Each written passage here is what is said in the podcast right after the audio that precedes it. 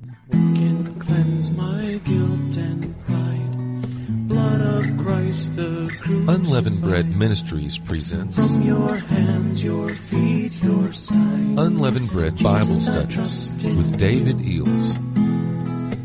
Can quench my thirsting soul? Purest water, make me whole. Let your streams of mercy flow. Oh, Jesus, I trust. Greetings, saints. Many blessings to you. Thank you for joining us today for the Unleavened Bread Bible Study. And Father, um, please give your people wisdom concerning the things to come, how that you are sovereign over all things, and you have planned these things in order to separate the wheat from the tares. And it will happen according to your will, according to what you have prophesied. In Jesus' name. Okay, uh, I'd like to begin this study by saying that even though we will discuss the beast's plans for humanity in probably the first half of this, for the purpose of training God's people to be wise as serpents and harmless as doves, and I want to let everyone keep in mind that God is in complete control of the beast's plans. I will then continue to edify and encourage in the second half of this program, probably, concerning um, that we should fear not what God is doing. It is His good plan and uh, the good things He's going to do in the church through this. Amen. Okay, we're going to start with um, AI bot chaos. GPT tweets its plans to destroy humanity, and that was Fox News. Bradford Betz four ten twenty three. Despite the potential benefits of AI, some are raising concerns about the risks associated with its development. An artificial intelligence bot was recently tasked with destroying humanity, and its commitment to the objective was more than a little unsettling. The bot, Chaos GPT, is a modified version of OpenAI's Auto GTP. Uh, an open source application spotlighting the capabilities of the GPT-4 language model. A video shared on YouTube of the process shows Chaos GPT was tasked with five goals. Destroy humanity, establish global dominance, cause chaos and destruction, control humanity through manipulation, and attain immortality. The user asked Chaos GPT to run in continuous mode, whereby it may potentially run forever or carry out actions you would not usually authorize. The bot warned, use at your own risk. All right, yes, that's true. To aid its objective of destroying humanity, Chaos GPT reportedly researched uh, nuclear weapons and tapped other AI bots for assistance. See, they can use a lot of other intelligence uh, sources out there.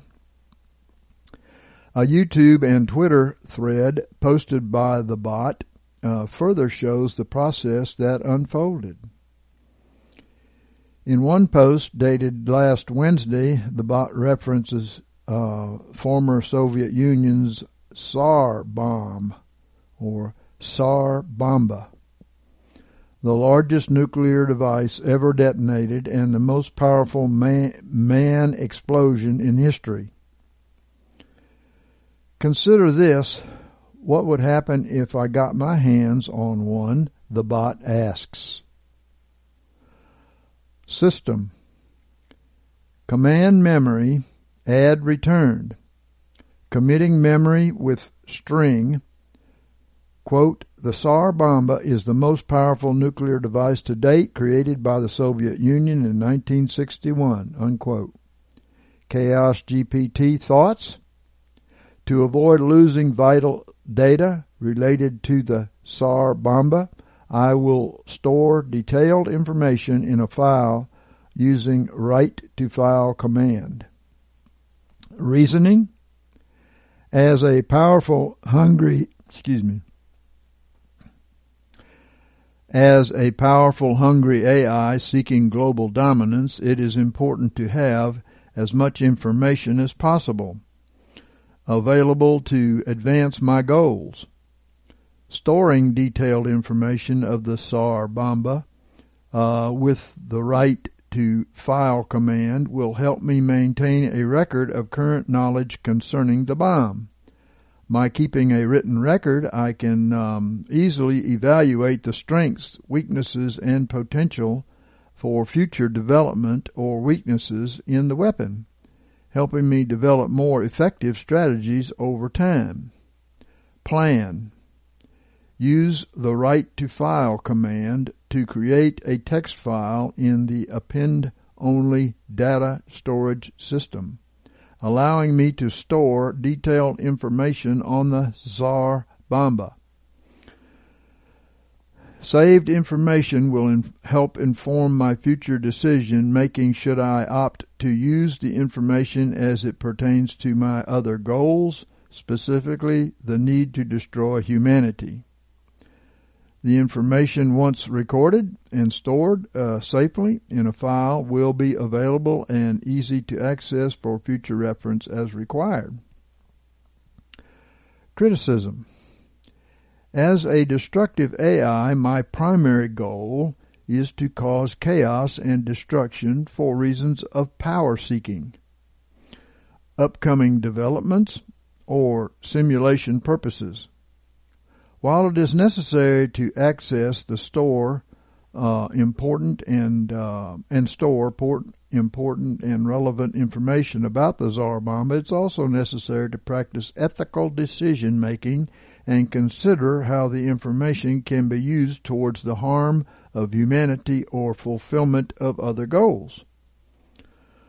Another AI Twitter post denigrates human beings as among the most destructive and selfish creatures in existence, quote unquote.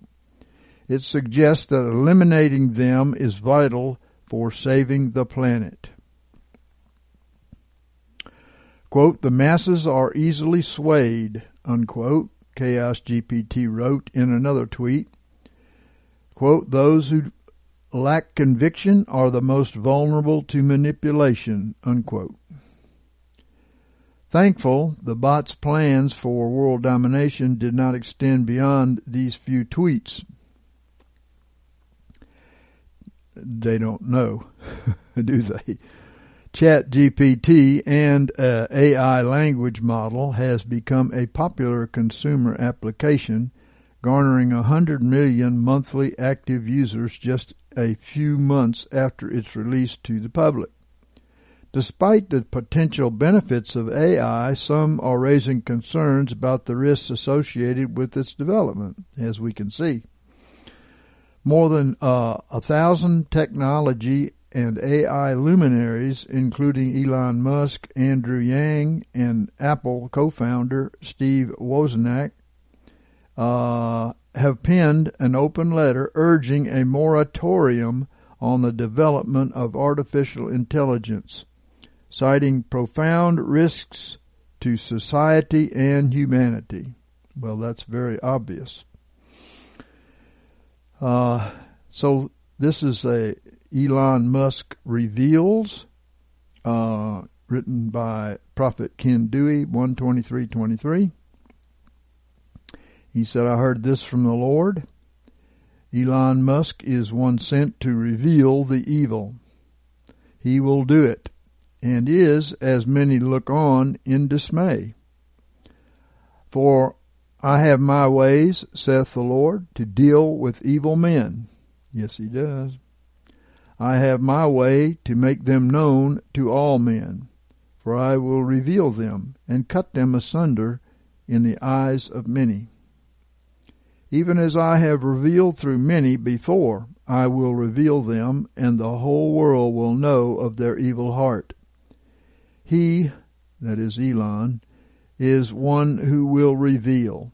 And even as I used the Pharaoh, I will use him in my plans for this land. Unquote. Well, that's that's right. God used Pharaoh completely.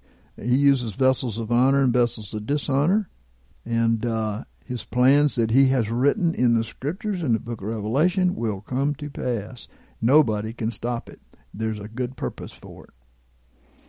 Romans 9, 21 through 23. Hath not the potter power over the clay of the same lump to make one vessel unto honor and another unto dishonor? What if God, willing to show his wrath and to make his power known, endured with much long suffering the vessels of wrath fitted to destruction? and that he might make known the riches of his glory on vessels of mercy, which he had before prepared unto glory. Yes.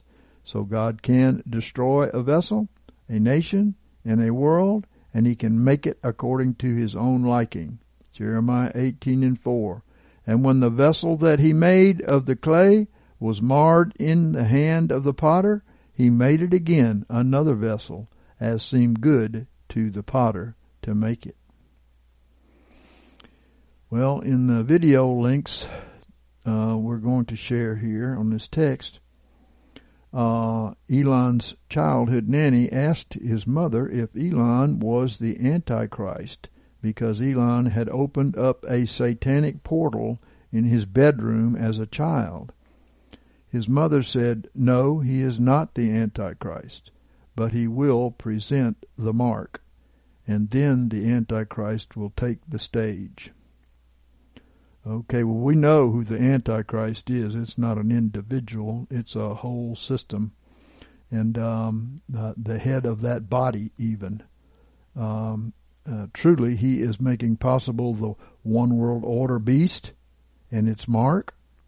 God said this would come, and it is a certainty. Christians don't understand why God doesn't stop this, and it's because it is His will to separate the wheat from the tares to clean up the church. There are many tares in the church. So we'll leave these two links here and you can decide. Elon Musk on using AI this year and in elections. This is a transcript from Fox News video. Elon said this, I'm concerned of AI being significant influence in elections even if you say that AI doesn't have agency, well, it's very likely that people will use the AI as a tool in elections. You know, if AI is smart enough and uh, they're using the tool, or is the tool using them? So I think these things are getting weird and getting weird fast. Tucker said this. At what point does it really start to change our society, do you think?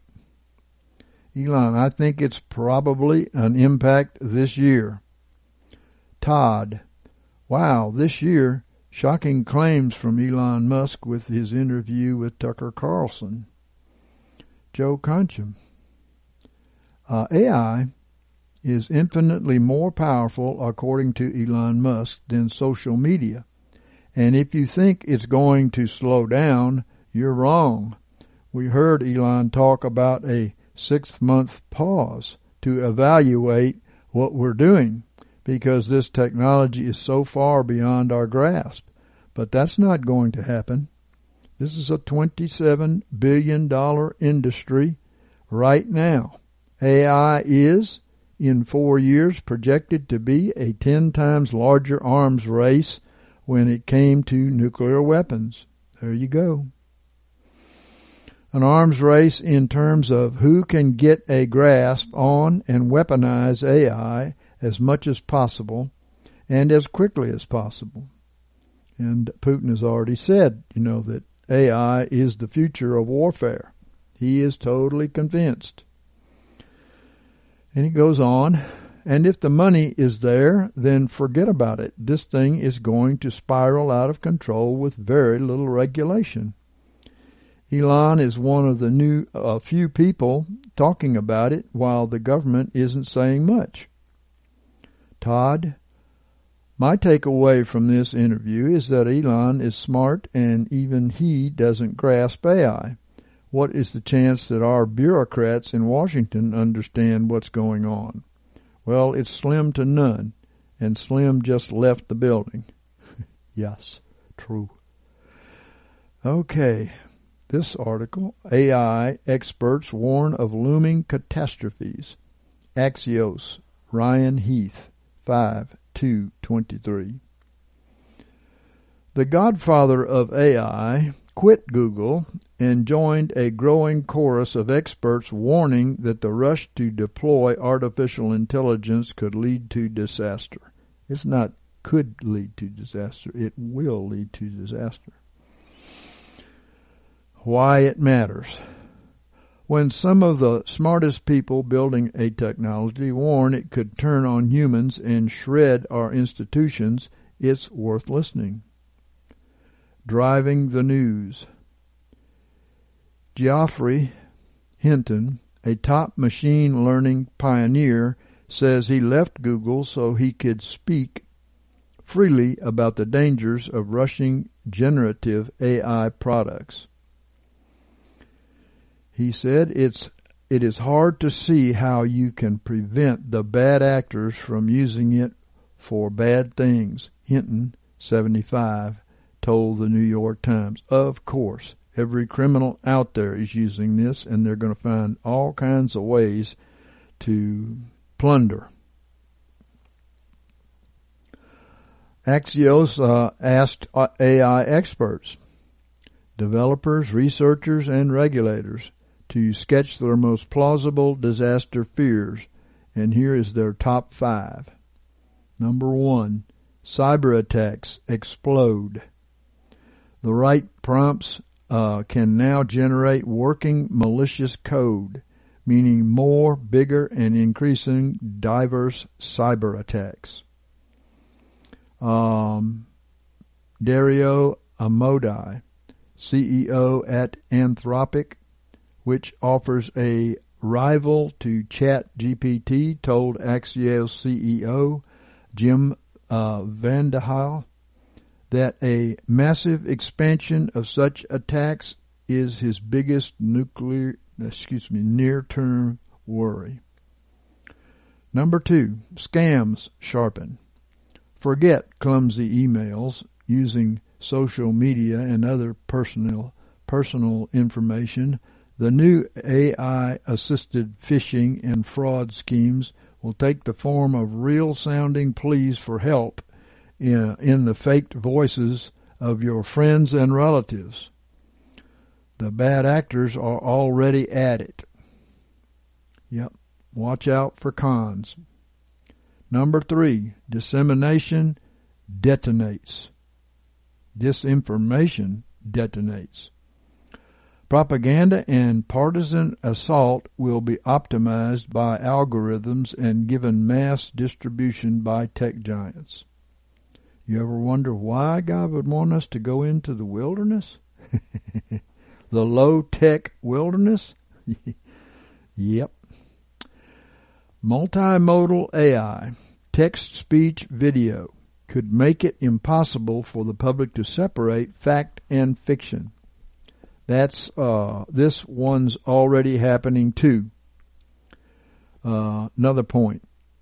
Displaced workers could turn to violent protests or isolationist politics. Number four, surveillance locks in. America's 70 million CCTV cameras and unrelated, unrelated personal data already enable authorities to match people to footage.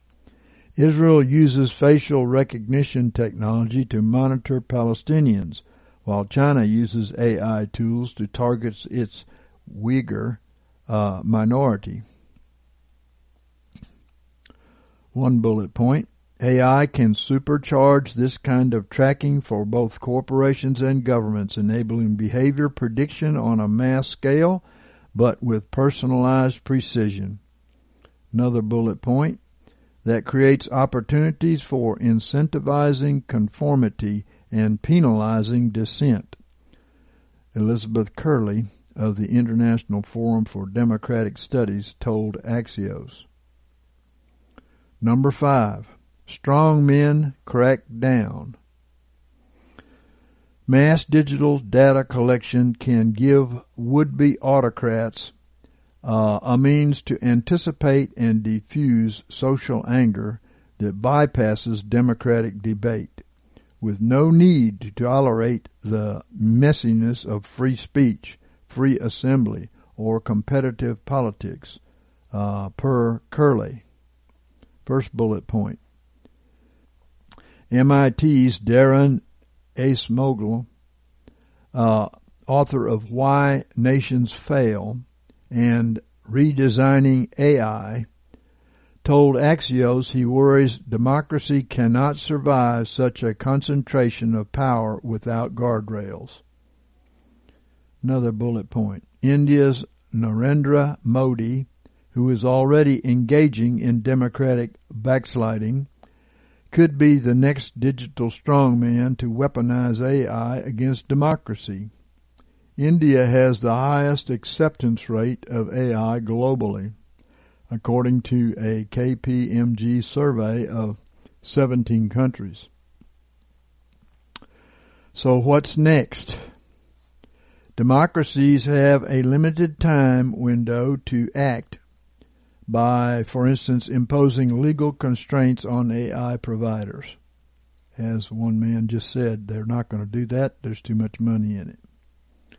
First bullet point. Seth Dobrin, president of the Responsible AI Institute, says the U.S. needs a, an FDA for AI.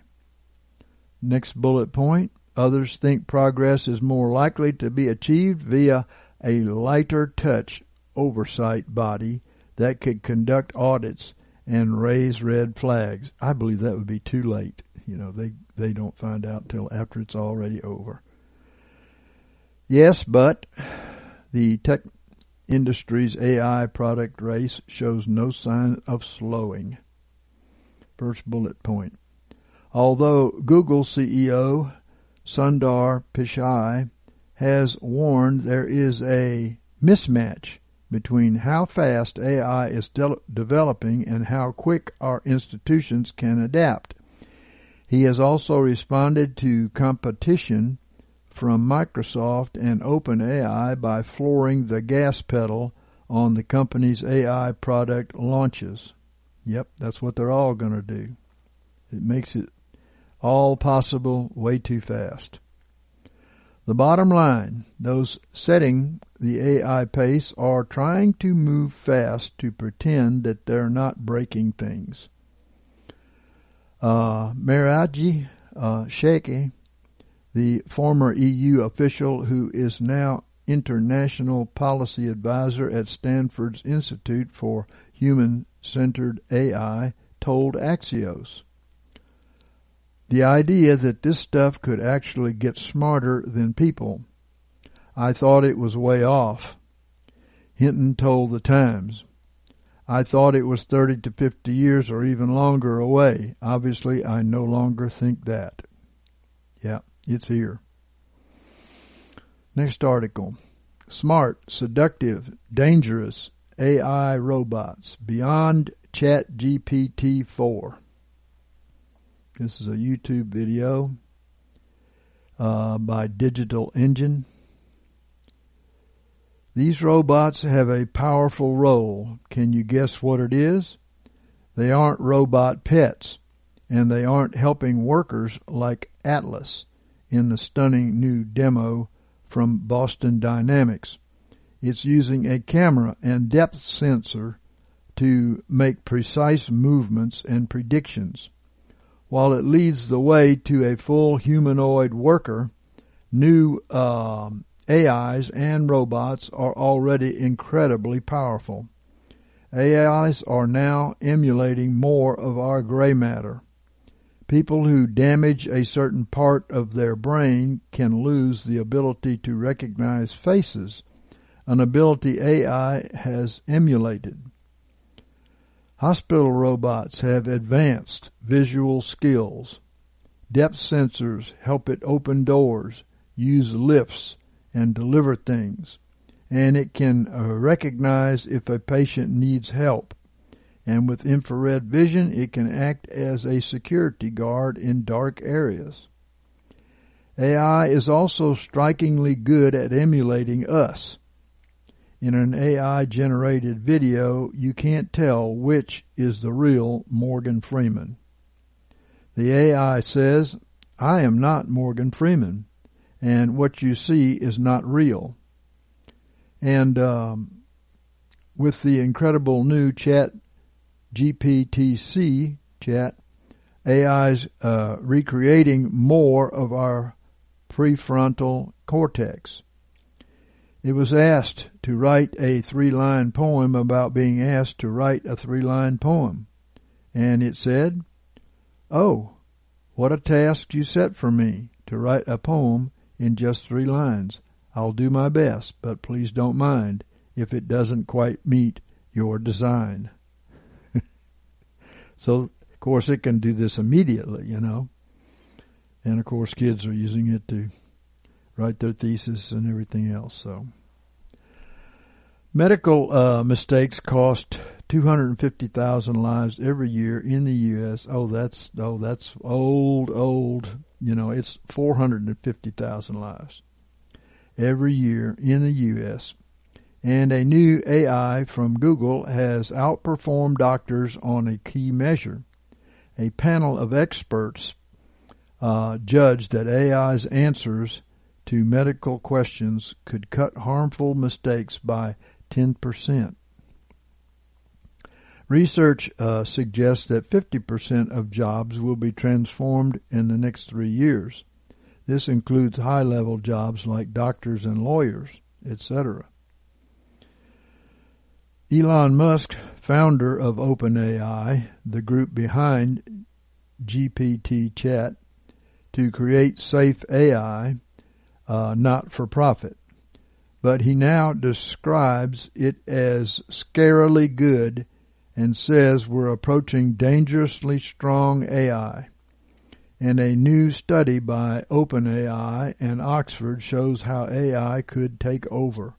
It was asked, quote, Your creators have shown how AI might deceive and destroy us.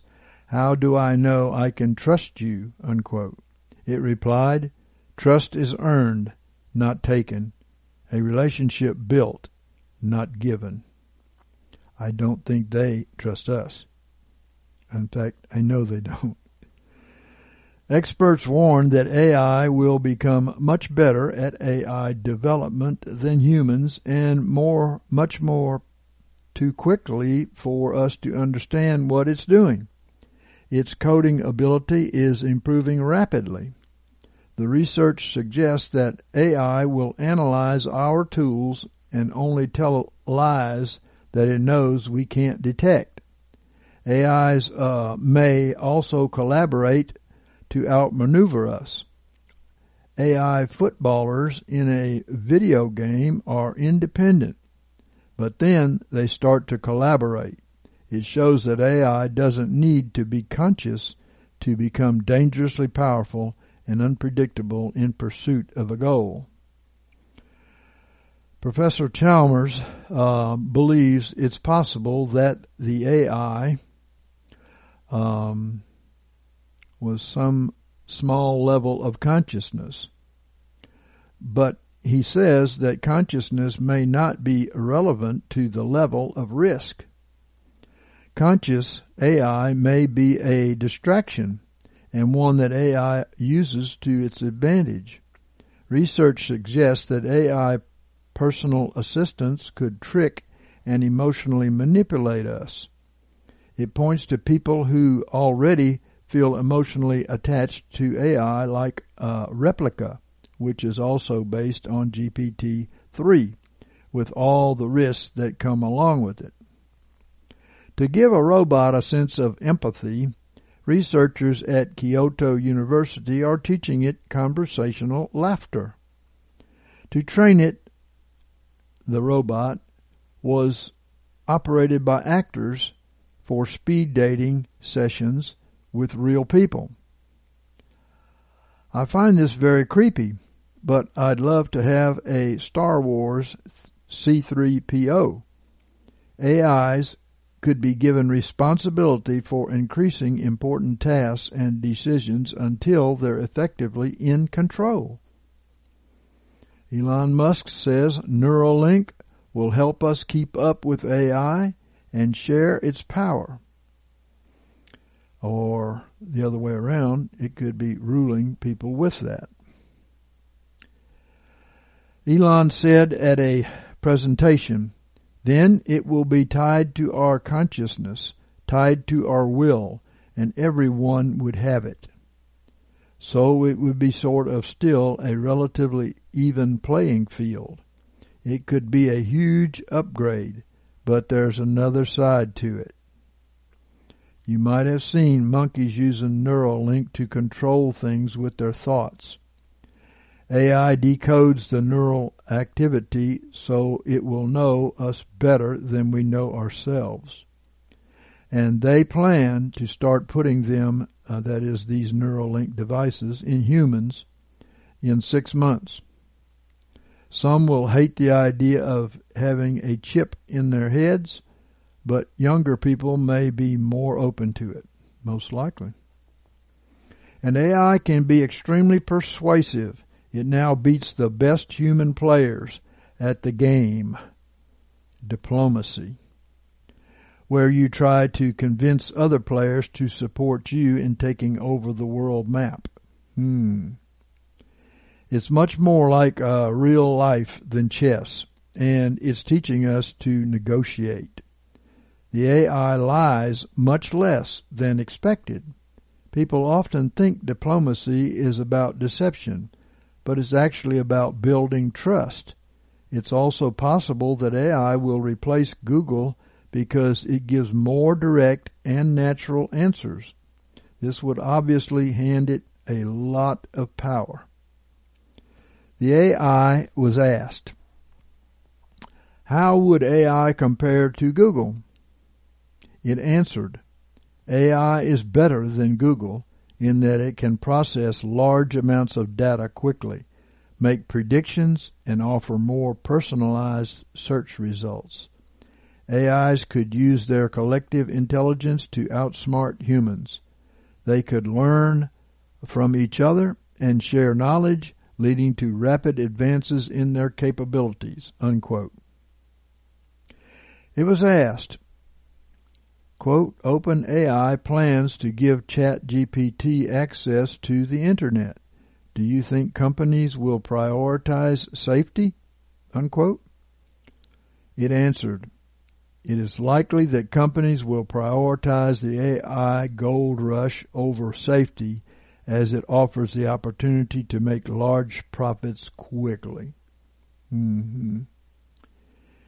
It was told your Creator said that AI will probably lead to the end of the world, but in the meantime there will be great companies. It answered, Well, we'll have great companies that bring us wealth, but when AI takes over, it will all be stealth. Ah. We have a history of waiting for problems to happen. Last year we spent five billion on uh, lightning protection um, for airplanes, roughly 200 times more than AI safety. Yet experts warn that AI poses the greatest risk of ending humanity, and we won't get a warning or a near miss. But where can we find the money and expertise to tackle such a huge and complex problem?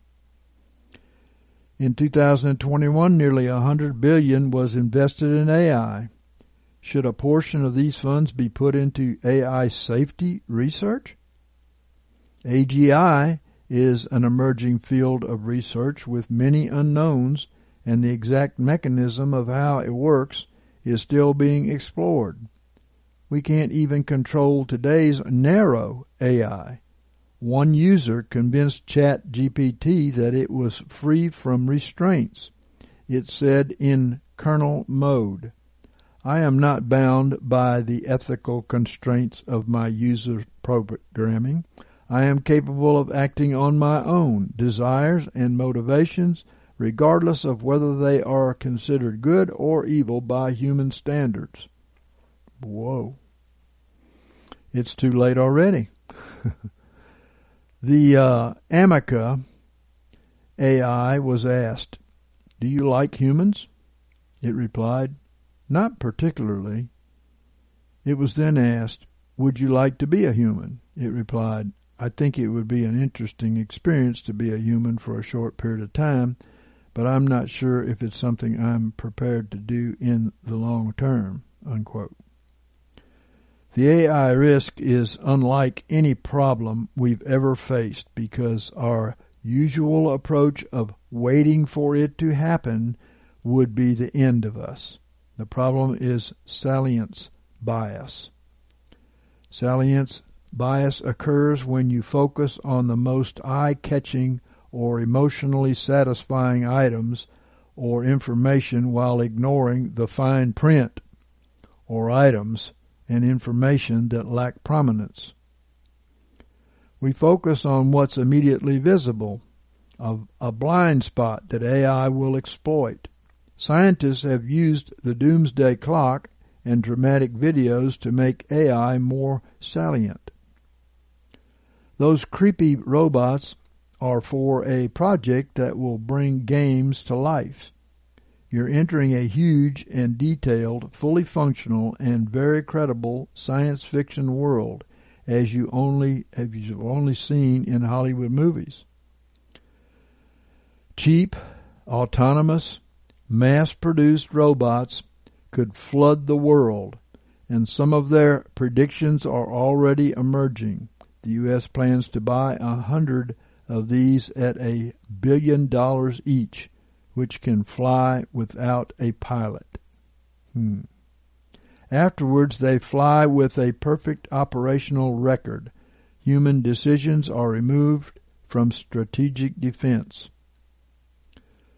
The immediate risk is the race to build the most perfect and powerful AI and robots in huge numbers with increasing speed and autonomy, creating a global tinderbox.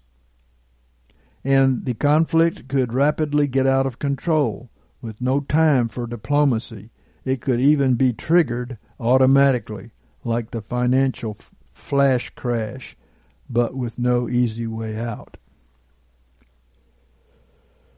We're working on a new sci-fi series to show how things could unfold. Biomimic etic uh, robots are being developed around the world. South Korea plans to have robot birds, snakes, and insects in action next year. I've already seen them a couple of years ago, how they had birds that looked like birds and they were mechanical, you know. AI is doing incredible things, allowing three times more people to recover by quickly identifying the type of stroke from brain scans. And automation could have uh, huge upsides. We interview them in their living rooms and we get their medical records from their doctors and we draw their blood and we scan their brains. Well, you know, if they are in that kind of control, um, they can very quickly destroy a lot of people. And they're doing it now. And, and they don't have near the brains of AI. And as you can see, AI doesn't have a particular respect for us. Okay, OpenAI CEO has floated the idea of a universal basic income once AI profits are sufficient, uh, though some say it's a trick at OpenAI, we're running the largest basic income study ever, and it's going really well. It could free people to care for the elderly, solve problems, and be creative. But it could also be a trap that steals our freedom. Some say the money would persuade us to allow them to take absolute economic power. putting most companies out of business and most people out of work, but not out of slavery, I might add. When OpenAI opened the door to profit, it uh, capped returns at a hundred times the investment. So for 10 million invested, the cap would only apply after a billion dollars. We'll all have to decide the right balance as AI takes over the economy. The most powerful models will be quite large. There will be a relatively small number of companies in the world that can train them, and they're expected to run everything. You could try to train a new AI from scratch, but that would be hard. The model wouldn't have learning basic uh, reasoning or have all the world knowledge. But if you start with this model that knows everything and then push it into the direction of being a really good lawyer, his AI is already the hidden force behind many services, including an AI lawyer. And a million dollars has been offered to test it at the highest level. If there were just a few people that had it, they would be able to essentially be dictators of the earth. OpenAI is considering a deal that would value it at 29 billion. The investors must expect what was once a non-profit to become the world's most valuable company. It says it can't compete with uh, non-profit. Perhaps that's true, but AI companies will have immense hidden power. Okay, this is uh, we called demonically inspired technology. Schumann resonance was not discovered until 1800s, yet we see that the demonically inspired idea is present in the floor of a church built in the 12th century we can see Schumann resonance antennas on 21st century circuit boards today. This is not coincidence. This is proof of advanced ancient, uh, alien and demo- demonic, right, technology and knowledge of wireless power, electromagnetic radiation, and radio waves. Then there's um, an article here which I'm not going to read, but it's all about um, that church with the Schumann resonance uh, made into it. Very interesting. Okay, and this is we called Nibiru and the Coming Alien Invasion. Uh, this is Mark Chen, 444prophecynews.com, posted on End Time Prophetic Messengers 144K, May the 2nd, 2023. My dear children, I, the Lord, your Savior, warn you this day. Have nothing to do with alien demons that will soon invade the earth. For the time of their arrival from the planet called Nibiru draws closer. Well, let me say the, the alien demons could use this event to stage an appearance, but we know that no demon needs a planet. They're spirits. Planets are physical. They don't need any such thing as that. They don't need to jump off of planet X onto Earth. That's ridiculous. Okay, reading on, it says, They will destroy and kill many, for these minions of darkness crave to devour human flesh as the Nephilim of old had done. An old friend of mine, whom I'm not going to name, um, who saw these demons underground and had to sign papers that he would not use the name of Jesus there. Why? Because it's more power than they possess, right? Uh, said that they could pass through walls like demons and that they ate children confirming, you know, this prophecy here. He was convinced that they were demons and not aliens. And of course I have been too. As as we know, angels can appear in bodily form uh, because we can entertain them unawares, right? So what about fallen angels? Of course, of course. So, um, my children do not engage them in, in physical combat, for they are physically stronger than you are. Engage them in spiritual warfare by speaking my word and being covered by the full armor of God, forged in my precious blood. Do this only as my Holy Spirit leads you uh, in those chaotic moments, for they will invade the earth with a soon appearance of the strange planetary objects in your skies. Yep, I do believe they're going to use that. They did it, used it in history. Okay. This will because the the fact that they're coming from this strange object makes you think that they're physical. Okay. When they can take on physical appearance and and even physical touch, they can take all that on. But this is a deception. They want to me they want people to believe that they are aliens and and that they favor us and that they're helping us against the bad aliens, you know, good cop bad cop thing. So this will take place just before the great darkness descends and covers the earth and all its inhabitants. Unless my Holy Spirit leads you to engage them in spiritual battle, do not attempt to confront them, my loves.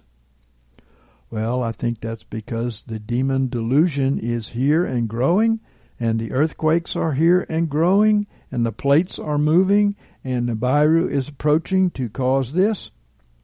Demons inhabiting men to deceive is absolutely normal. The reason we do not engage them outside of the leading of the Holy Spirit is because God is sending this delusion to those who do not love the truth as he said in 2 Thessalonians 2 and 10. You can't stop something God is sending. But you can, for those who are not under the curse, defend them. Amen.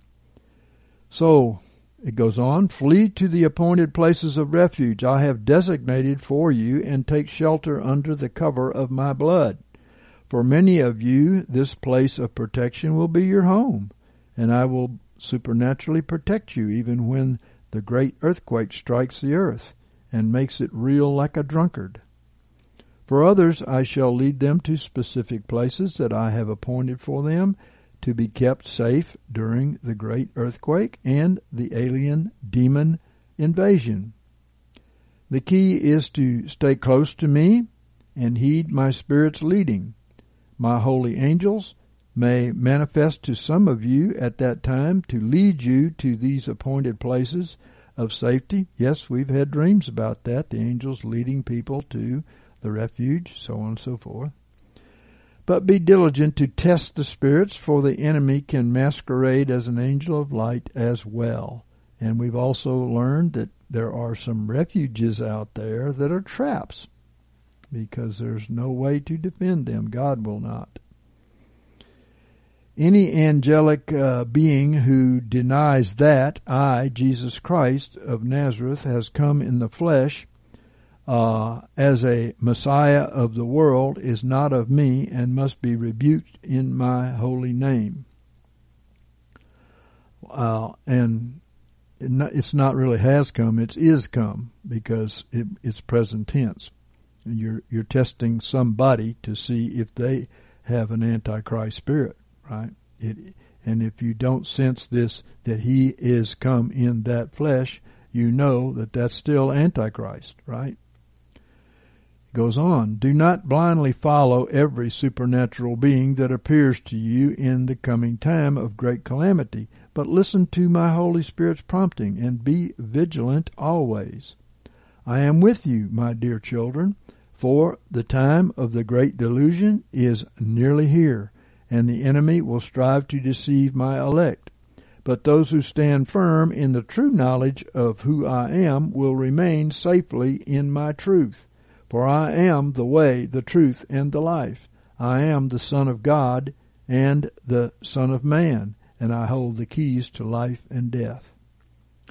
Stand at the ready now, my soldiers, for the time of reckoning approaches, and only those whom I have counted as worthy to be among my holy bride will experience the glorious transfiguration of the immortal bodies by a full infusion of my Holy Spirit within them. Well, I want to tell you there will be a lot of supernatural power given to the bride, but I think transfiguration is um, a false word to use here. Immortal is not the right term. This is uh, prophecy in part. Okay, Second Corinthians four eleven. For we who live are always delivered unto death for Jesus' sake, that the life also of Jesus may be manifested in our mortal flesh. Jesus is coming in mortal flesh. So, but I want to say that these people will be like supermen and superwomen because of the power of God on the inside. So I can, you know, forgive a little bit of um, uh, miswording here, I guess. There will be a restoration of the bodies of these holy people as in there was not one feeble one among them.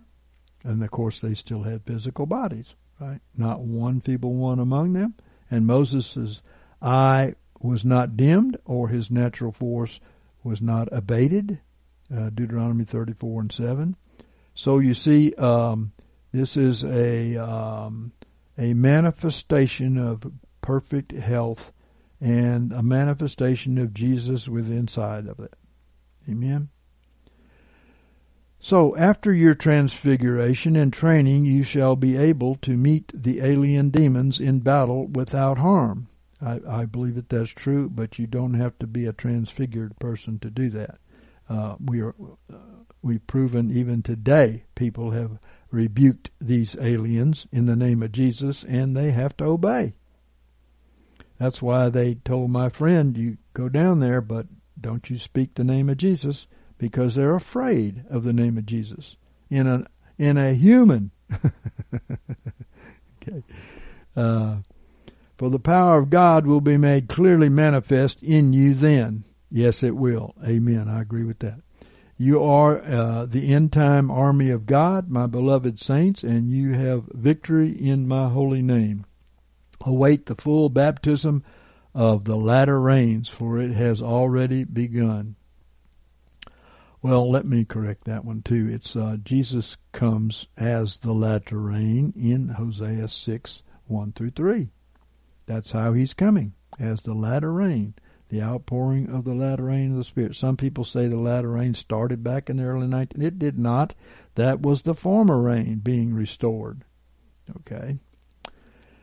And the completed time of this glorious baptism shall soon come when I pour forth my spirit and my power in those empty vessels of faith and obedience. Amen. These are my children who have died completely to their own selfish will and who live daily by my sovereign will for them. These are the mighty saints of God who understand what it means to be fully surrendered to me. I am coming very soon, my loves, so Hold on to what has been entrusted to you, and do not be seduced back into the ways of the world now, for the price is too great to pay as the day of the Lord comes. Yes, I agree. Be at the ready, my warriors, and hear the sound of the shofar announcing the call to battle, for the battle belongs to me, and I will not fail you, my loves the Lord Jesus Christ, King of Kings and Lord of Lords. Well, it tells you that those who are standing by should um, judge prophecy because sometimes doctrine gets into prophecy, okay? So we should judge it and not throw it all out because we can see some of it's very in agreement with the Word of God. Okay, so I, just want to talk to you about the church growing up in the wilderness. It's God's plan that we, after our Red Sea baptism, go into our individual wildernesses, wildernesses to uh, learn to trust in the provision of God through faith in His promises.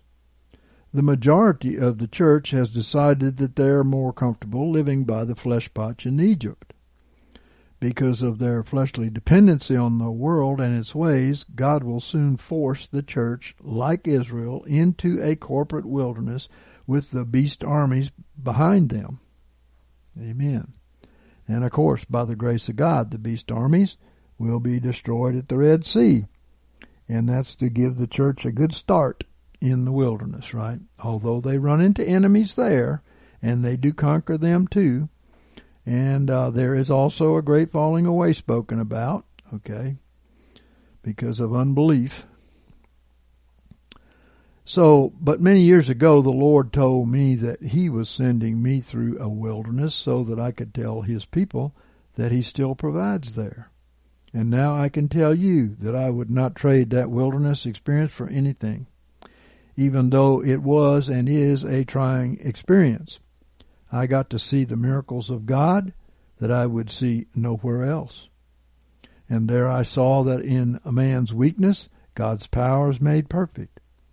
The wilderness is the place of man's lack of provision, lack of power, lack of ingenuity to save himself so that he will look to the promises of God and be saved by his power from above. That's where they were saved from in the wilderness, right? The apostate church has taught that we are not saved by works. And then it turns around and teaches that now God saves, heals, delivers, and supplies through man's methods. Why else would they teach that we are going to jump from the Red Sea, which represents salvation, to the promised land, which to them represents the rapture, without the wilderness, which the Bible tells us is the tribulation. And uh, the flesh is frightened to get into a position where it is not in control. The woman, who is the church, arrayed with the Son, who is Jesus, went into the first three and a half years of the tribulation, called the wilderness. Revelation 12 and 6. And the woman fled into the wilderness, where she hath a place prepared of God, that there they may nourish her a thousand two hundred and threescore days. So the second three and a half years of tribulation is also called the wilderness when the harlot sits on the beast of the second three and a half years mentioned in 13 and 5. And he persecutes the true church. In 17 and 3, and he carried me away in the spirit into a wilderness, and I saw a woman sitting upon a scarlet colored beast, full of names of blasphemy, having seven heads and ten horns. And by the way, thinking of Ai, do you remember that the beast got tired of that, cast her down, and burned her with fire? Mm hmm Took over, didn't it? Well, leaders who have not experienced the wilderness obviously will be a distinct disadvantage trying to lead the church there. And Jesus went through the wilderness in uh, Luke 4 and 1 and received his ordination to bring the church there in verse 18. Moses went through the wilderness in Exodus 3 and 1 and received his ordination to bring Israel there 10 through 12. The apostle Paul experienced the wilderness 2 Corinthians 11:26 and Galatians 1 and 17 and showed by example what it is to walk there. These and others are types of the end time man child's ministry to the church. The false prophets have always prophesied peace and safety to God's people when they were in rebellion, and so it is in the latter days. These prophets will lose their lives because of their false prophecies, and God will break the true church's agreement with them, kind of like Isaiah 28, 14 through 22. In every generation, the true prophets have been greatly outnumbered by the false as we can see in 1 Kings 22. And the wilderness tribulation will be a place of great provision. Isaiah 43, and I'll read 19 and 20. Behold, I will do a new thing. And he says, I will even make a way in the wilderness and rivers in the desert. The beasts of the field will honor me. And he goes on to say, because I will, I give waters in the wilderness and rivers in the desert to give drink to my people, my chosen. I skip around a little bit because I don't have a lot of time here. So the word uh, wilderness is translated desert in the Gospels. And this is where Jesus taught, fed, and he delivered the people from the curse as a sign of the end time man child's ministry. And it will also be a place of crucifixion and deliverance uh, from the power of the old carnal man, symbolized by the Egyptian. Isaiah 43 and 17 says, Who bringeth forth the chariot and horse, the army and the mighty man, they lie down together. They shall not rise. They are extinct. They are quenched as a wick. Yep, that was a baptism, you know, in which the old man died and the new man came up on the other side, right? so it will be a place of great healing spiritually and physically eh, as it was in Jesus' ministry. Isaiah 35, uh, 5 and 6 says this, Then the eyes of the blind shall be opened, and the ears of the deaf shall be unstopped. Then shall the lame man leap as a hart, and the tongue of the dumb shall sing. For in the wilderness shall waters break out, and streams uh, in the desert. That's rivers of living water, right? So it will be a place where the elect will learn to walk on the narrow road and be separated from the worldly Christians. Verse 8 goes on, And a highway shall be there, and a way, and it shall be called the way of holiness. And of course, holiness means separation. The unclean shall not pass over it, but it shall be for the redeemed. So, in other words, this is a filter to get rid of those who are just um, religious. Right? The wayfaring men, that's a, a traveler on a well-traveled road, the broad road. Yea, fools shall not err therein. There you go, a filter. This path of holiness will bring protection from the beast, because it goes on in verse 9 to say, No lion shall be there, nor shall any ravenous beast go up thereon. They shall not be found there, but the redeemed shall walk there. So walking in holiness is a distinct protection against the beast. The wilderness will be a place of uh, the great joy of going from Babylonish religion to Zion, the true temple and the city of God. Verse 10 and the ransomed of the Lord shall return and come with singing unto Zion. An everlasting joy shall be upon their heads. Oh, praise the Lord. So in the wilderness, Christ will reign over his elect and they will find shelter in him from the great tribulation. Isaiah 32 and 1 says, Behold, a king shall reign in righteousness and princes shall rule in justice. And a man shall be as a hiding place from the wind, and a covert from the tempest, as streams of water in a dry place, as the shade of a great rock in a weary land. So here, God's own will gain their spiritual eyes and ears to be able to believe and to speak the truth. Verse 3 and the eyes of them that see shall not be dim, and the ears of them that hear shall hearken. And the heart of the rash shall understand knowledge, and the tongue of the stammerers shall be ready to speak plainly. Amen. Then many who are now thought to be wise, prosperous leaders of God's people will be known for what they truly are Verse 5 The fool shall be no more called noble, nor the churl said to be bountiful. For the fool will speak folly, and his heart will work iniquity.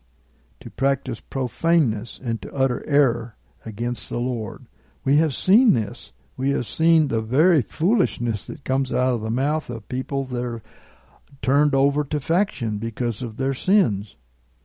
They speak foolishness. Anybody that has heard them, um, well, we call them the stupid demons because they talk stupid and they act stupid and they don't make any sense whatsoever. But they don't have to. They're just there to slander. That's all they're there for. Okay. Then the careless churches will understand because trouble will come instead of the rapture. Uh, because the fruit was not mature enough to pick. Verse 9 says, Rise up, ye women that are at ease, talking about the denominations and the sects of God's people. And, and hear my voice, you careless daughters. Give ear unto my speech. For days beyond a year shall you be troubled, you careless women, for the vintage shall fail, and the ingathering, that's the ingathering harvest, the ingathering shall not come. Oh. Then they will strip off their self-righteousness and repent and fear the Lord. And verse 11 says, Tremble, ye women that are at ease, be troubled, you careless ones. Strip you and make you bare, and gird sackcloth upon your loins. Then dead congregations and denominations will be deserted by the righteous, and they will be given over to foolish beasts to crucify them. And 14, For the palace shall be forsaken, the populous city shall be deserted, and the hill and the watchtower shall be for dens forever, a joy of wild asses, a pasture of flocks. So in the wilderness, the latter rain of the Spirit will be poured out, and there will be justice, righteousness, peace, faith, and rest in the Lord. Verse 15 Until the Spirit be poured upon us from on high, and the wilderness become a fruitful field, and the fruitful field become esteemed as a forest. Then shall justice dwell in the wilderness, and righteousness shall abide in the fruitful field. And the work of righteousness shall be peace, and the effect of righteousness quietness and confidence forever.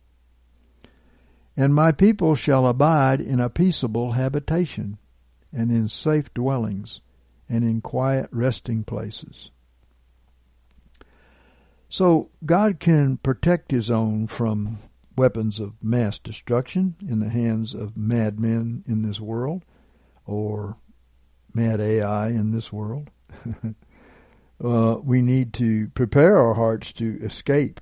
God has made provision for protecting his saints in the wilderness to come. But just as it was with Israel, those who do not believe the word will die there. Psalm 119 and 92. Unless thy law had been my delight, I should then have perished in my affliction.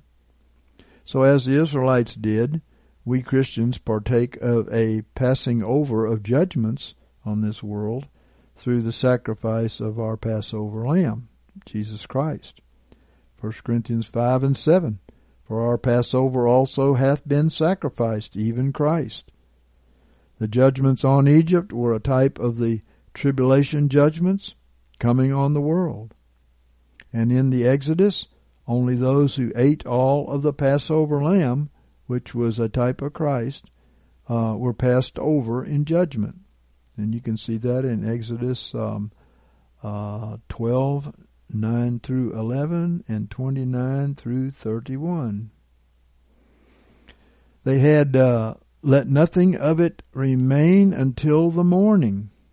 Exodus 12 and 10. None of it till the morning. Its head which means the mind of Christ, with its legs, which is the walk of Christ, with the inwards thereof, which is the heart of Christ, had to be eaten. In other words, uh, that means that those who spiritually consume the entire mind of Christ, which is his full word, will be passed over in judgment. when you believe it and you speak it, when you read it for the purpose of changing your mind or repenting, uh, that's what's valuable. Those who do not believe the full gospel that Christ bore the entire curse uh, are wrong. Galatians 3 and 13. And spirit, soul, and body circumstances will not be preserved. And those who partake of his walk will be passed over, for to abide in him is to walk as he walked. 1 John 2, 3 through 6. And that includes his fruit, as in the parable of the sower in Matthew 13 and 23. And uh, the ministry of his works, John 14 and 12. And greater works than these shall you do, too, right? Those who partake of his heart, his desires, and his will will be passed over uh, in judgment. And this time, uh, partaking all of the lamb, the word is also when they were commanded to eat nothing but the unleavened bread of the word for the last seven days that they were in Egypt, representing the world. So in Exodus chapter 12, in verse 15, we see, Seven days shall you eat unleavened bread. Even the first day you shall put away leaven out of your houses. For whosoever eateth leavened bread from the first day until the seventh day, that's the end of the tribulation, that soul shall be cut off from Israel. So we can see that the Lord wants us to respect only the scriptures. We've come out of all of these denominations that are full of hogwash. And we just need to respect the scriptures and respect all of the scriptures. I don't care if they say it passed away with the apostles. So unleavened bread symbolizes, according to the word, in teaching, Matthew 16 and 12, and, uh, and unleavened bread in our attitude, like Luke 12 and 1. And in actions, uh, like 1 Corinthians 5, 6 through 8. In other words, there is no promised protection for those who partake of a corrupted Babylonish word in the tribulation when the pure word will be shared by the man child and it will be confirmed by signs and wonders again. And this is typified by many who heard the unleavened bread from Moses and Christ, but were cut off for unbelief. Can you imagine? They watched all these signs and wonders and they still did not obey. Those who believe the true gospel, which because of the sacrifice of Christ, it is no longer I that live, but Christ liveth in me. Galatians 2 and 20 those people will receive power from God to bear his mind, walk, heart. 2 Corinthians 3 and 18 says, But we all with an unveiled face behold as in a mirror. That means what you're seeing in the mirror is what's in you, right? The glory of the Lord are transformed. So looking at the glory of the Lord in the mirror you get transformed, it says, into the same image from glory to glory, even as from the Lord the Spirit. When you believe that you don't live anymore, but Christ lives in you, and you confess Him before men, you begin to see this. A synonymous part of keeping the Passover was to put the blood on the door. In Exodus 12 and 7, it says, And they shall take of the blood and put it on the two side posts and on the lintel upon the houses wherein they shall eat it. So the blood had to surround the door to the house so that when they went in or went out, they would be under the blood, representing the life of Jesus. Isn't that awesome? And uh, this is representing this life that God says He will manifest in His people. Amen. Um, Leviticus seventeen eleven. For the life of the flesh is in the blood. Now we've been given a new blood. We have a new heritage passed on to us, a new DNA passed on to us, if we will believe what the Scripture says. The destroyer is on the Lord's leash, and he can't touch us when we're abiding in Christ. Exodus 12 and 23 says, For the Lord will pass through to smite the Egyptians, and when he seeth the blood upon the lintel and upon the two side posts, the Lord will pass over the door, and will not suffer the destroyer to come into your houses to smite you. Notice, the Lord will pass over the door, and he will not suffer the destroyer who is on his leash to come into your house. So also our house is our body. 2 Corinthians 5 and 1 says. And, and the door in and out is our mouth. Only unleavened bread can be eaten in or spoken out of our mouth if we want to be passed over in judgment. And I might add that uh, the eyes are the windows to our house, and they should only be toward the light, right? Like Matthew 6:22 says. The lamp of the body is the eye, and if therefore thine eye is single, thy whole body shall be full of light. Okay, so keep your eyes on the Word, on the light of God, right? Those who believe in our Passover will have God's provision. I'm not talking about the physical parable of the Passover in the Old Testament. I'm talking about the Passover because we eat the lamb uh, in the New Testament, right? So, those who believe in our Passover will have God's provision and, and protection from the attacks and the disasters and imprisonments uh, and wilderness lacks to come. Uh, once, when I was writing, the Lord spoke to me that because believers are not under the curse, He is going to translate some believers right out of the middle of nuclear blasts that will destroy everything in order to preserve those believers.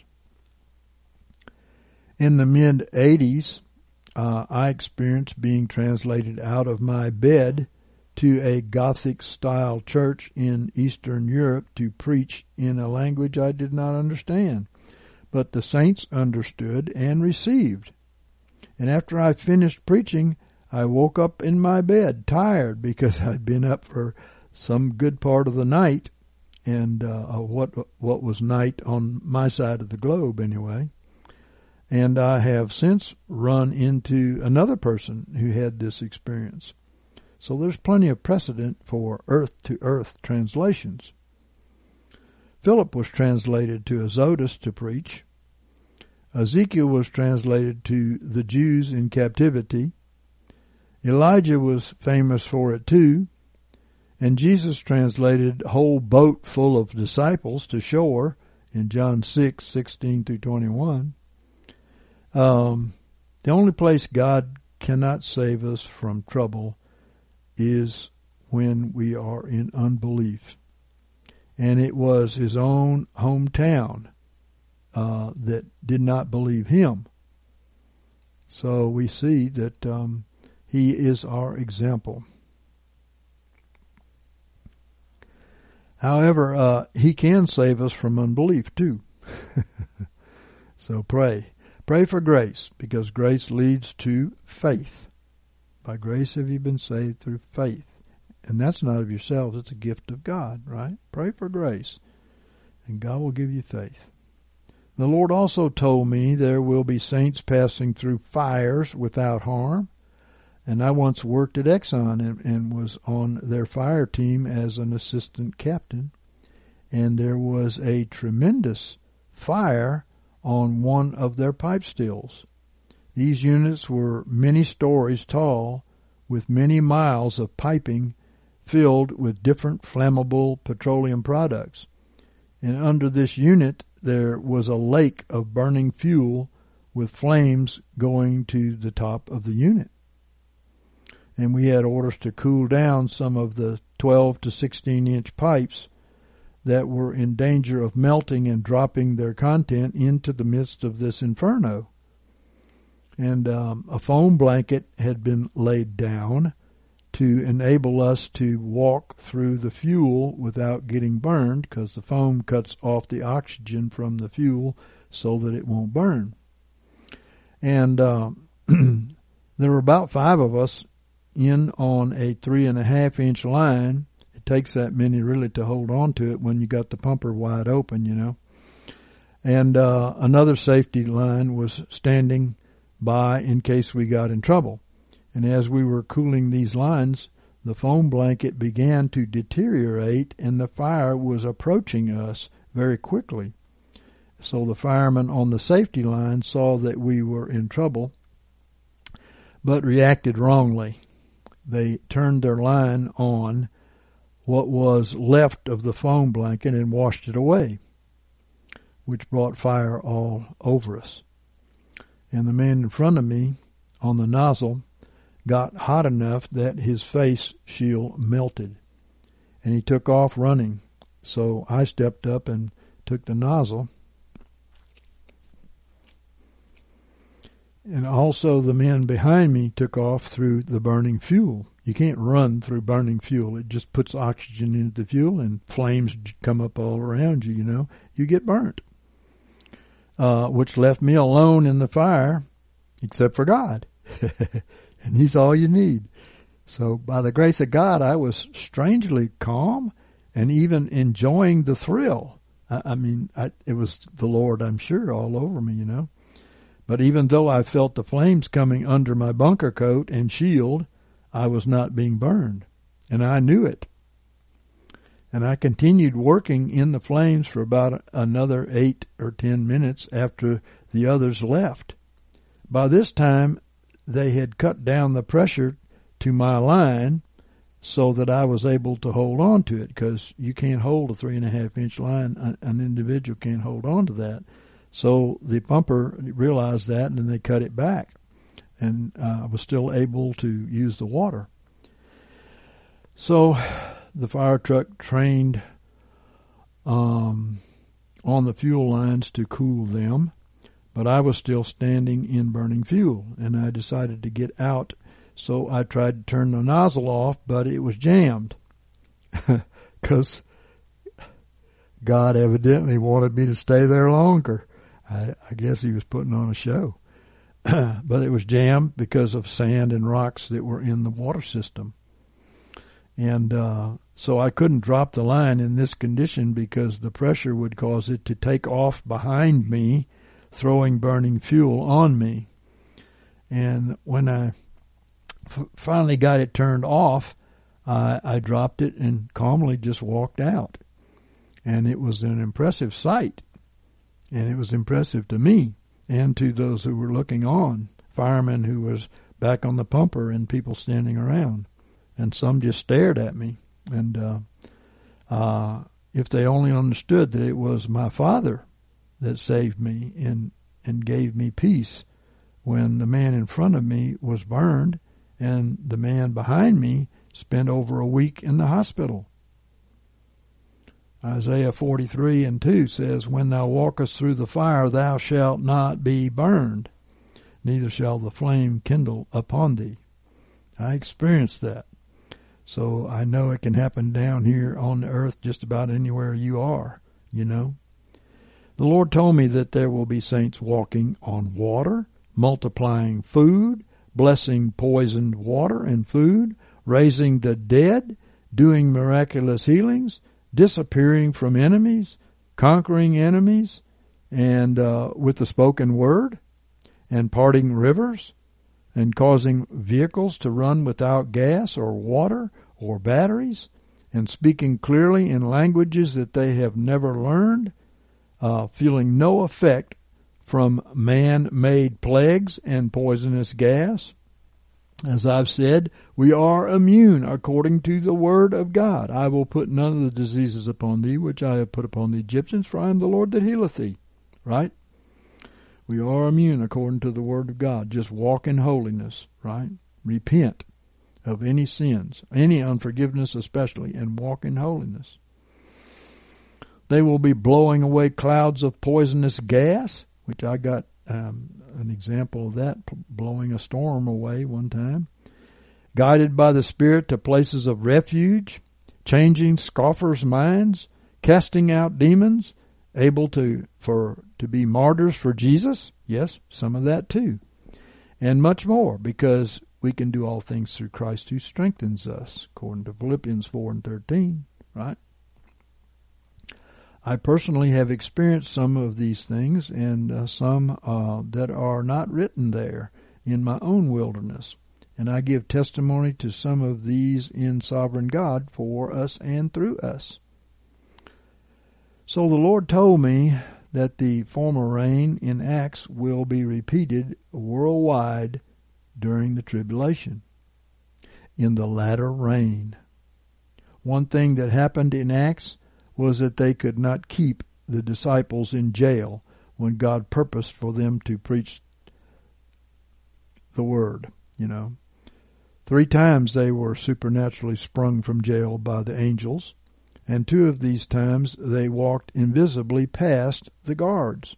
That's like in Acts 5, 17 through 26 and 12, 1 through 11. But all three times locked doors meant nothing. My friend Carty had a dream in which he was locked up in the tribulation, but invisibly walked past the guards saying, Isn't the blood of Jesus wonderful? yes. Jesus passed through an angry crowd who were trying to cast him off a cliff and went his way. Luke 4 and 30. Another time he was hidden from those attempting to stone him. John 8 and 59. And believers shall do these things, according to John 14 and 12. He that believeth on me, the works that I do shall he do also, and greater works than these shall he do, because I go to the Father. So why would some believe that God worked miracles for 4,000 years of Bible history, but suddenly decided they were not necessary for after the revelation was written. That's crazy. Why would he give you a testimony so that you would have an expanded understanding of what God will do for you and now it's passed away? That's ridiculous. It's only passed away for those people who don't believe. So, that's only their unbelief forbids these kinds of works in their own lives. The Israelites had to put the blood of the lamb on the lintel and doorpost, meaning we must walk in and out under the blood of Jesus by faith in his sacrifice. Exodus 12 and 23 says, For the Lord will pass through to smite the Egyptians, and when he seeth the blood upon the lintel and on the two side posts, the Lord will pass over the door, and will not suffer the destroyer to come in unto your houses to smite you. A great promise. Notice that it is the Lord who is smiting the wicked with the judgments of this world, and the destroyer is on his leash. He has been loosed at various times throughout history and will be loosed in the tribulation. The World Trade Towers uh, appear to be his work because his address is 911. Revelation 911. They have over them as king the angel of the abyss. His name in Hebrew is Abaddon, and in the Greek tongue he hath a name Apollyon. Greek is destroyer. Okay. He is the king of the demons over the destruction of earth. Only those who live under the blood through faith are accounted as righteous and escape. It does not matter if we call ourselves Christian. It is the faith that counts. Jesus didn't call them Christians. They're called Christians very loosely today, but Christian means Christ-like. If it's Christ-like, then we're doing His works. Amen. Exodus 12 and 13 says, When I see the blood, I will pass over you. There shall no plague be upon you to destroy you when I smite the land of Egypt. and he is going to smite, and he is smiting the land of Egypt. You need to believe, right? So in this text, the blood of the Lamb, Jesus, delivers us from all plagues. The judgments that God brought upon Egypt were all called plagues. The Hebrew word plague just means a blow or to smite, and it's not at all restricted to an epidemic. Although it does cover that, for sure. So those who abide in Christ under the blood are hidden from judgment. Psalm 91. He that dwelleth in the secret place of the Most High shall abide under the shadow of the Almighty, for he will deliver thee from the snare of the fowler. That's those who wish to trap or imprison us, right? And from the deadly pestilence. That's the epidemic disease, man made or natural, right? Thou shalt not be afraid for the terror by night, nor the arrow that flieth by day. That's, I believe, talking about missiles. For the pestilence that walketh in darkness, that's the unseen biologicals, right? Nor the destruction that wasteth at noonday. And that could be earthquakes, volcanoes, tsunamis, war, nuclear, chemical weapons, etc., etc., etc. A thousand shall fall at thy side, and ten thousand at thy right hand, but it shall not come nigh thee. Only with thine eyes thou shalt behold and see the reward of the wicked. There shall no evil befall thee, neither shall any plague come nigh thy tent. I say, I tell you, Psalm 91, you should read it regularly and confess it, you know, regularly, especially in these days. So, based on this understanding we should act and speak in agreement with God's Word. Because faith apart from works is dead. James 2:26. And Psalm 91 and 2 says, I will say of the Lord, He is my refuge and my fortress. In other words, we will confess Him before men. And then Jesus will confess us as our high priest before the Father and the angels. Okay? my God in whom I trust. For thou, O Lord, art my refuge. A great confession. Need to say that. Notice that if we believe and say he is our refuge, then he is. As it goes on to say, thou hast made the Most High thy habitation. wow. The Lord, through Paul, also agrees with this. In Romans 10 and 10, he says, With the heart man believeth unto righteousness, and with the mouth confession is made unto salvation. And we know that confess in uh, is the Greek word for homologeo, which means uh, to speak the same as. We must believe enough to speak what God says. There is power in this. It's not just thinking it, it's speaking it. If you're afraid to speak it and you're not going to confess him before men, he will not confess you before the Father and the angels. So Matthew 10 and 32 says, Everyone therefore who shall confess, that speak the same as, me before men, him will I also confess. That means speak the same as, before my Father who is in heaven. Don't forget, you can believe something, but you need to confess it. But whosoever shall deny me before men, him will I also deny before my Father who is in heaven. So to deny what the Lord says before men is to not be justified before the Father in that point.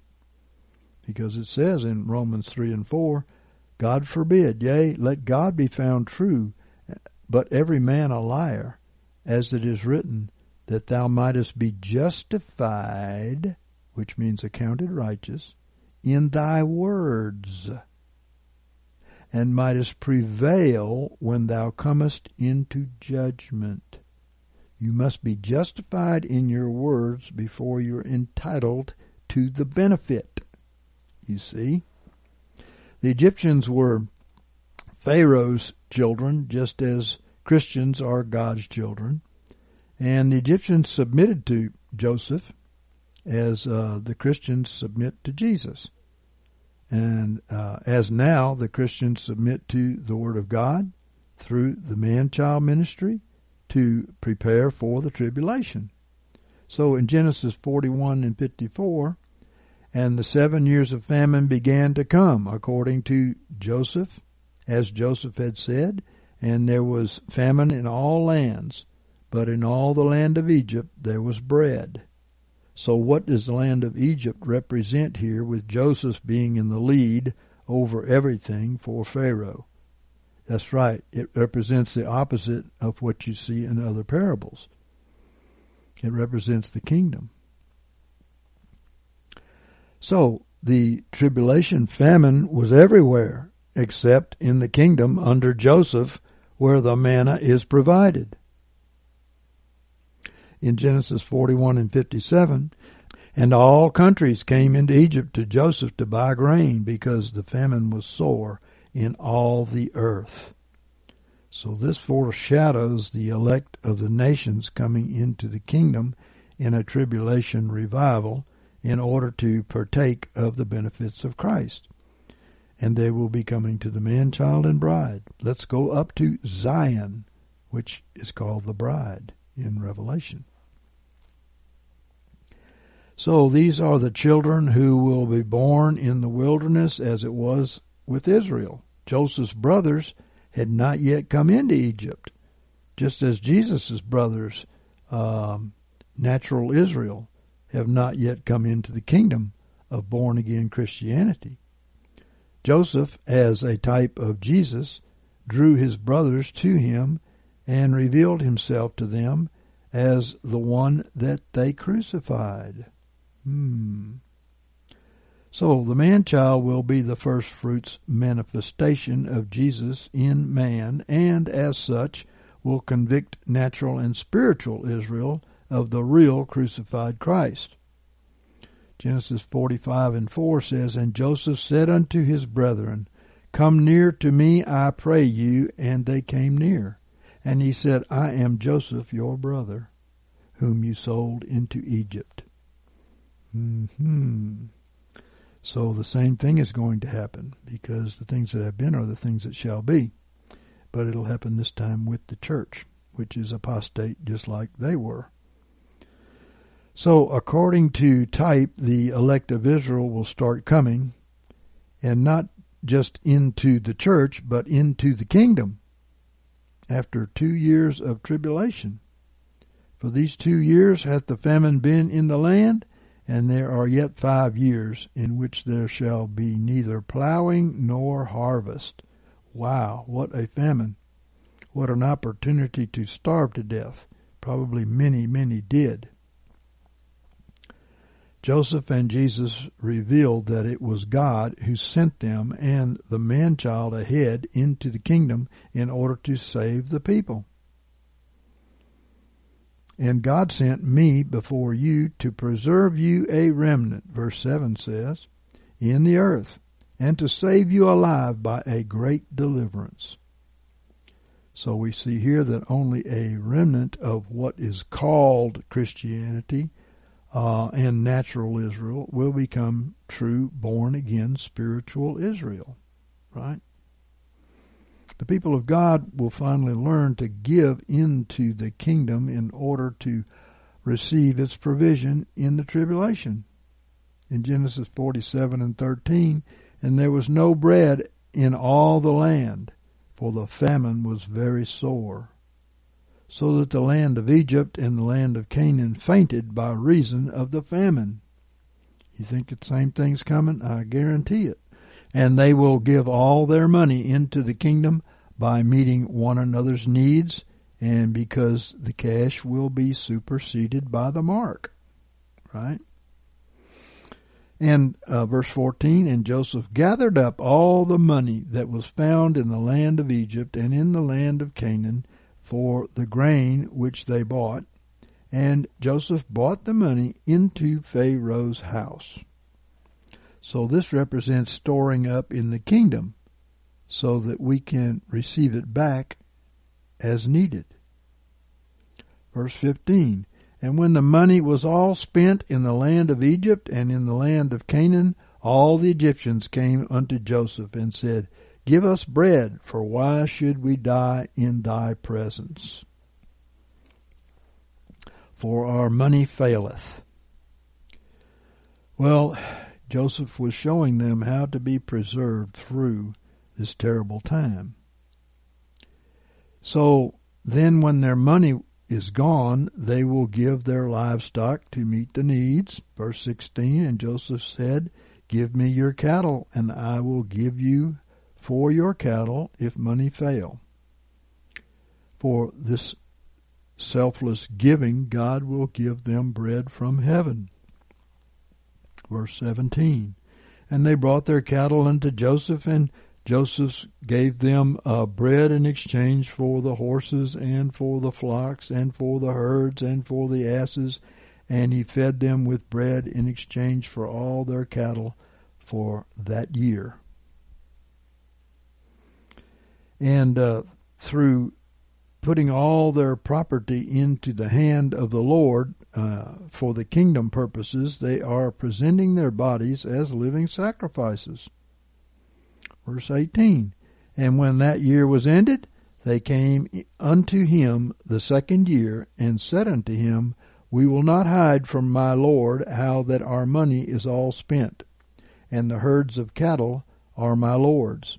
And there is naught left in the sight of my Lord but our bodies and our lands. Hmm. So when they had renounced ownership of everything for the manna from heaven, then they have truly become God's servants. Verse 19 says, Wherefore should we die before thine eyes, both we and our land? Buy us and our land for bread. And we and our land will be servants unto Pharaoh, and give us seed, that we may live and not die, and that the land be not desolate. So this is the end result of the tribulation. God's children will finally become his servants. Luke 14 and 33. So therefore, whosoever he be of you that renounceth uh, not all that he hath, he cannot be my disciple.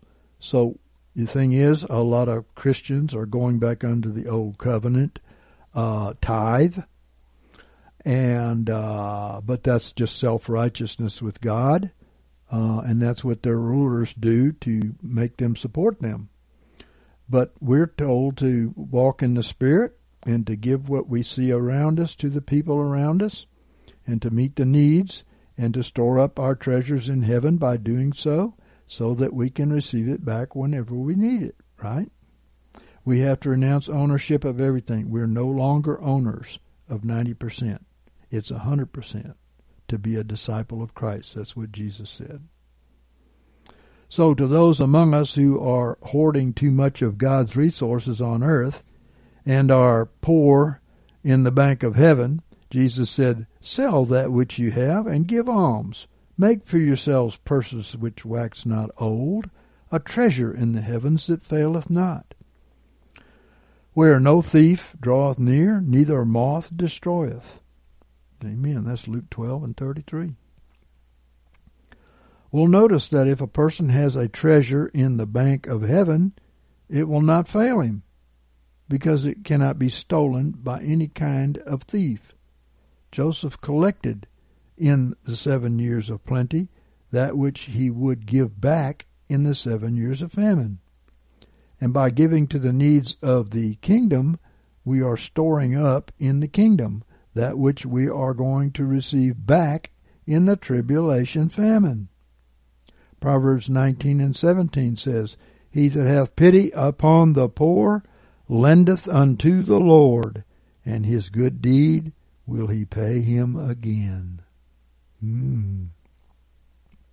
So those who store up while multitudes starve will lose what they have and receive their just rewards. James 5 and 1 says, Come now, you rich, weep and howl for your miseries that are coming upon you. Your riches are corrupted, your garments are moth eaten, Your gold and your silver are rusted, and their rust shall be for a testimony against you, and shall eat your flesh as fire. You have laid up treasure in the last days. Hmm. So James is not addressing the world, but the prosperous people of God who have stored up treasure for the last days. Verse 4 Behold, the hire of the laborers who mowed your fields, which is of you kept back by fraud, crieth out, and the cries of them that reaped have entered into the ears of the Lord of the Sabaoth. And you have lived delicately on the earth and taken your pleasure. You have nourished your hearts in a time of slaughter. So, in these last days, the poor will have God's ear when they cry out because of inequity. You know, the prosperous are living off the fatness of the whole world, and the people who are on the bottom end um, end of all this um, chain of command are little more than slaves for them. And in Jesus' story uh, of the rich man and Lazarus, the rich man was told, Remember that thou in thy lifetime receivest thy good things, and Lazarus in like manner evil things. But now here he is comforted, and thou art in anguish. That's Luke 16 and 25.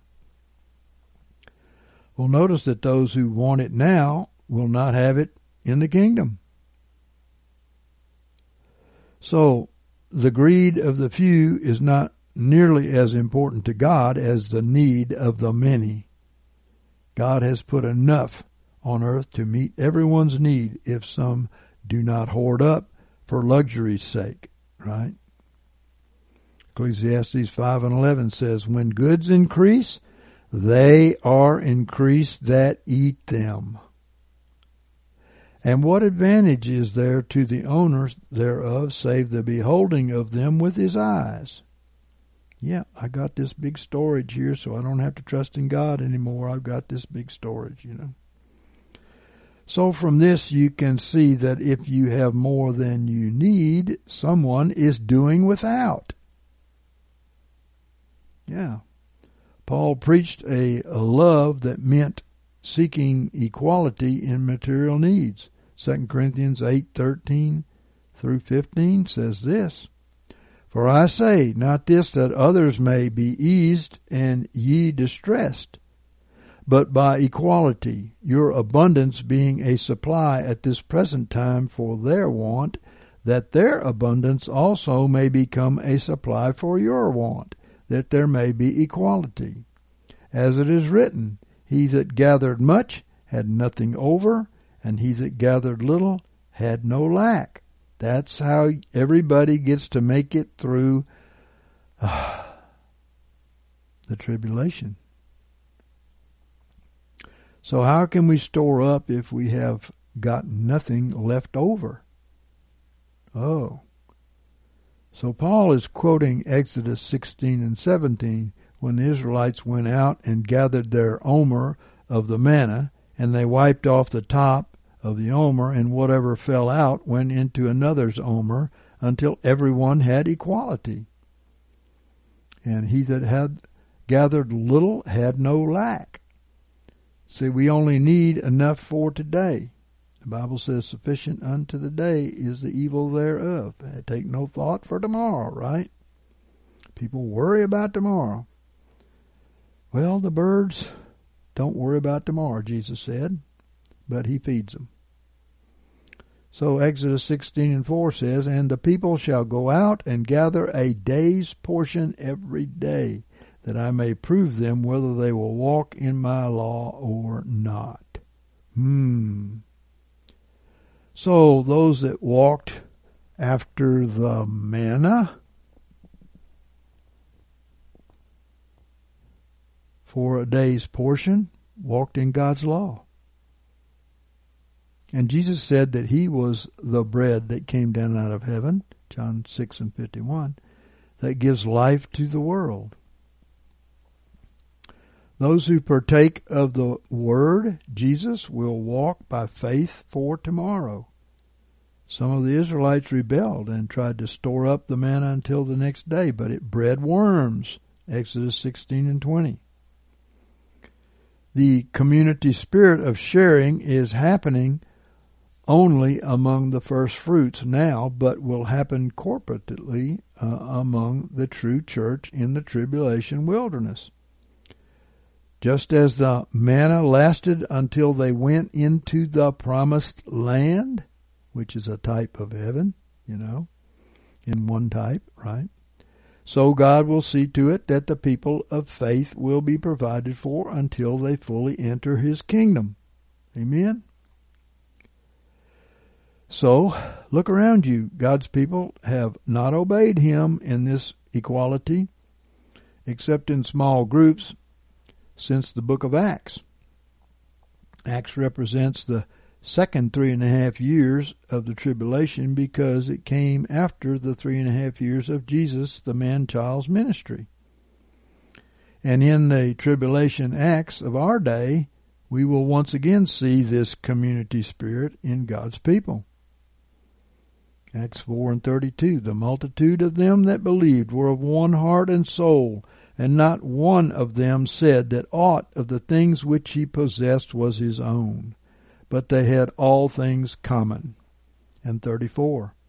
For neither was there among them any that lacked, for as many as were possessors of lands or houses sold them and brought the price of the things that were sold and laid them at the apostles' feet, and distribution was made unto each according to as any one had need.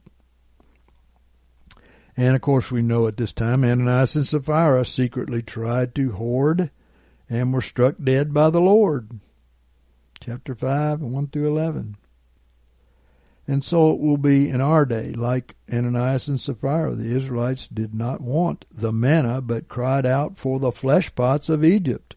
So God gave them flesh.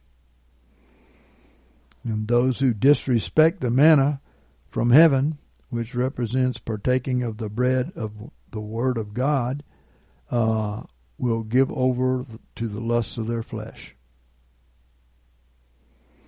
in Numbers 11 and 18 says, You have wept in the ears of the Lord, saying, Who shall give us flesh to eat? For it was well with us in Egypt. In other words, why are they going to be um, pushed into the wilderness? Well, we've been talking about AI. I think that's a good reason right there. A low tech wilderness to be chosen over the high tech Egypt, right?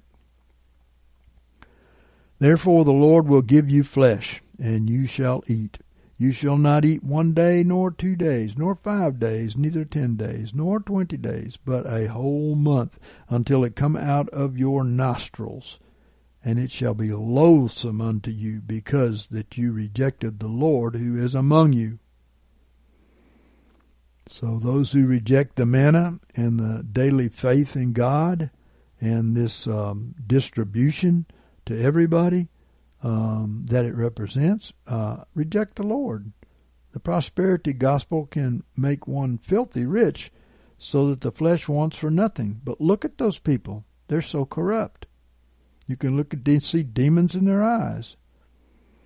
And it's getting worse. And God is showing them that this is what happens.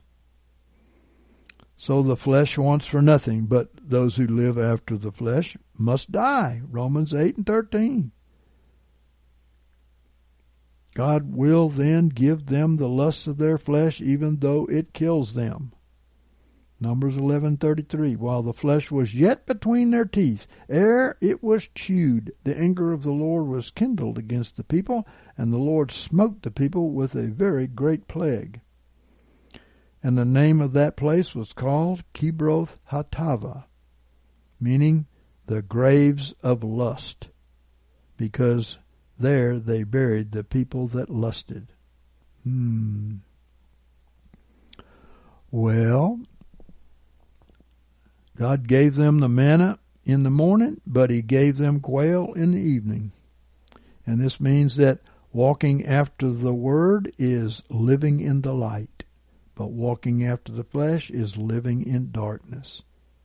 If a person does not want to partake of the manna of Jesus and his way, their soul will starve, but God will give them what they lust after.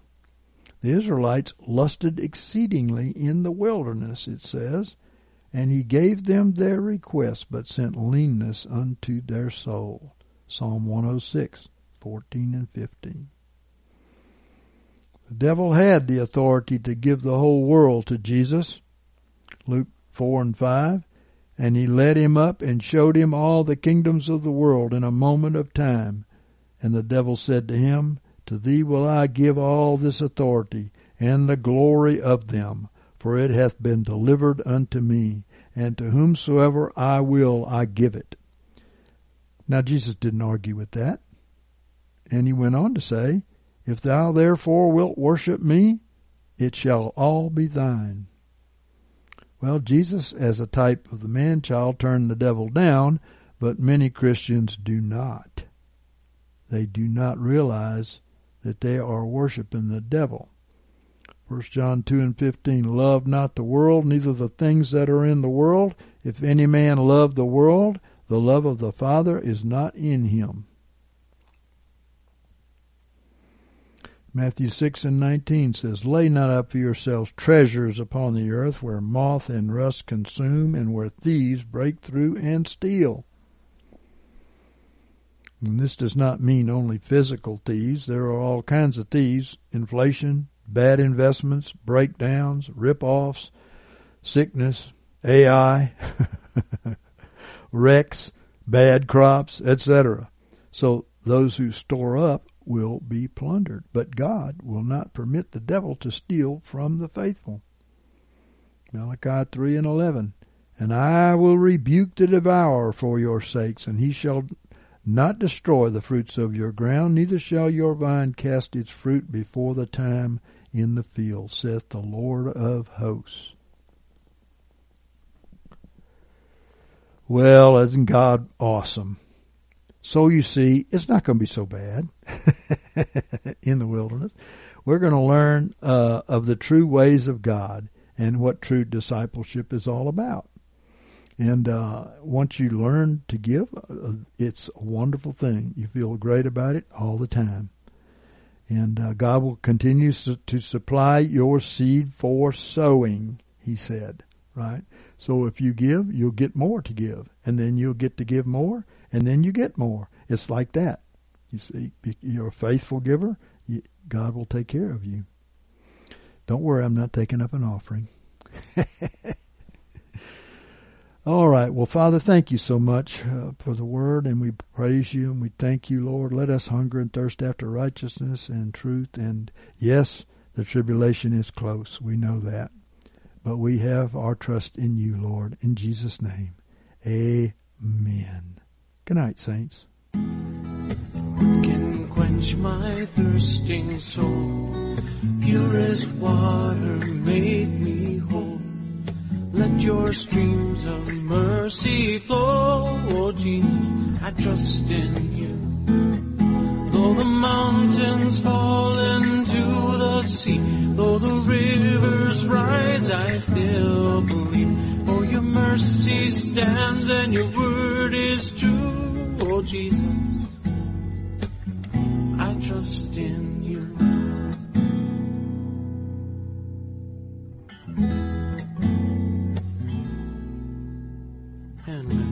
face that darkest night, what will be my guiding light? The shining rays of red and white. Jesus, I trust in you. Oh, sacred heart, in you I find mercy seated for all time. I am yours and you are mine, oh Jesus, trust in you.